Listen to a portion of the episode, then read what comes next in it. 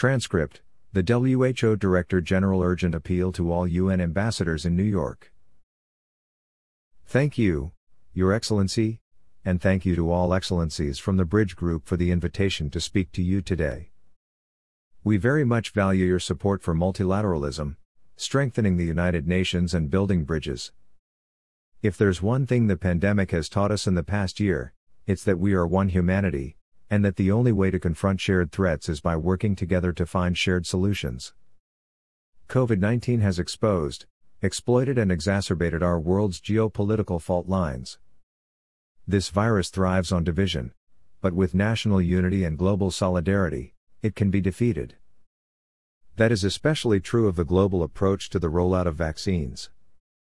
Since the beginning of the pandemic, we have known that vaccines would be a vital tool for controlling it. But we also knew from experience that market forces alone would not deliver the equitable distribution of vaccines. When HIV emerged 40 years ago, life saving antiretrovirals developed, but more than a decade passed before the world's poor got access.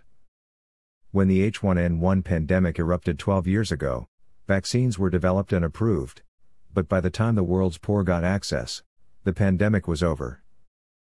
That's why in April last year we established the Access to COVID 19 Tools Accelerator, which includes the COVAX Vaccines Pillar, a partnership between Gavi, CEPI, UNICEF, WHO, and others.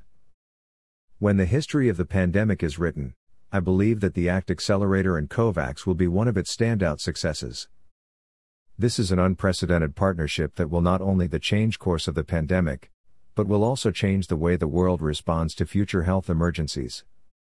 Two weeks ago, Ghana and Cote d'Ivoire became the first countries to receive doses through COVAX. In total, COVAX has now delivered more than 28 million doses of vaccine to 32 countries, including some countries represented here today. This is encouraging progress, but the volume of doses being distributed through COVAX is still relatively small. The first round of allocations covers between 2 and 3% of the population of countries receiving vaccines through COVAX, even as other countries make rapid progress towards vaccinating their entire population within the next few months. One of our main priorities now is to increase the ambition of COVAX to help all countries end the pandemic. This means urgent action to ramp up production. This week, WHO and our COVAX partners met with partners from governments and industry to identify bottlenecks in production and discuss how to address them. We see four ways to do this. The first and most short term approach is to connect vaccine manufacturers with other companies who have excess capacity to fill and finish, to speed up production and increase volumes. The second is bilateral technology transfer, through voluntary licensing from a company that owns the patents on a vaccine to another company who can produce them. A good example of this approach is AstraZeneca, which has transferred the technology for its vaccine to SK Bio in the Republic of Korea and the Serum Institute of India, which is producing AstraZeneca vaccines for COVAX. The main disadvantage of this approach is the lack of transparency. The third approach is coordinated technology transfer, through a global mechanism coordinated by WHO. This provides more transparency and a more coherent global approach that contributes to regional health security. And it's a mechanism that could increase production capacity not only for this pandemic, but for future pandemics, and for vaccines used in routine immunization programs. And fourth, many countries with vaccine manufacturing capacity can start producing their own vaccines by waiving intellectual property rights, as proposed by South Africa and India to the World Trade Organization. The TRIPS agreement was designed to allow for flexibility on intellectual property rights in the case of emergencies. If now is not a time to use those flexibilities, when is? In time, there will be enough vaccine for everyone, but for now, vaccines are a limited resource that we must use effectively and strategically. And the most effective and strategic way to suppress transmission and save lives globally is by vaccinating some people in all countries, rather than all people in some countries. Ultimately, vaccine equity is simply the right thing to do. We're one humanity, we're all equal, and we all deserve equal access to the tools to protect us. But there are also solid economic and epidemiological reasons for vaccine equity. It's in every country's own best interests. The emergence of highly transmissible variants demonstrates that we cannot end the pandemic anywhere until we end it everywhere.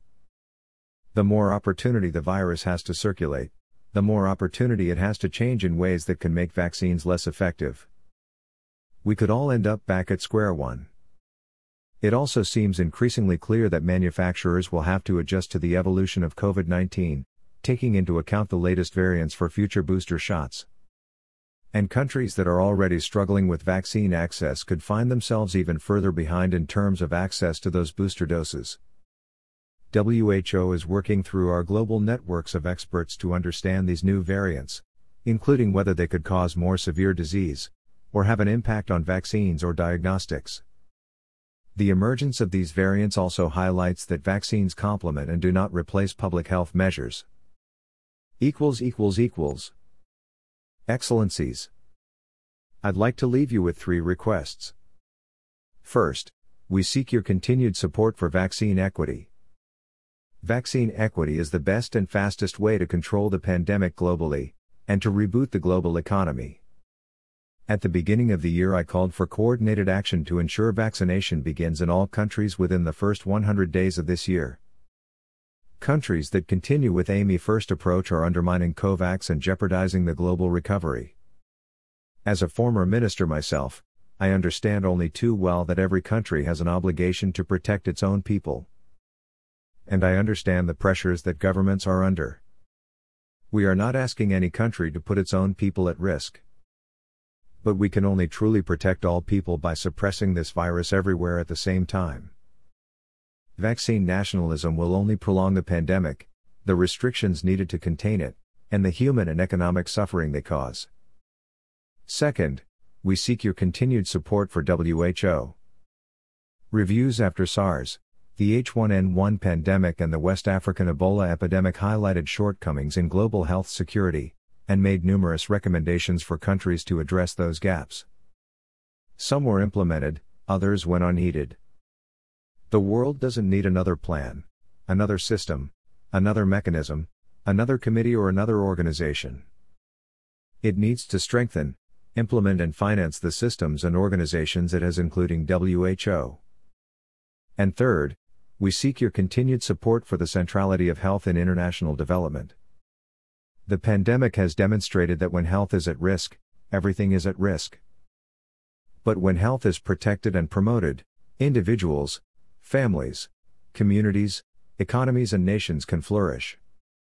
At the UN General Assembly in September 2019, all UN member states converged to endorse the political declaration on universal health coverage, just a few months before the COVID 19 pandemic started. The pandemic has only underlined why universal health coverage is so important. Building strong health systems for universal health coverage requires investments in primary health care, which is the eyes and ears of every health system, and the first line of defense against health emergencies of all kinds, from the personal crisis of a heart attack to an outbreak of a new and deadly virus. Ultimately, history will not judge us solely by how we ended the pandemic, but what we learned, what we changed, and the future we left our children. I thank you,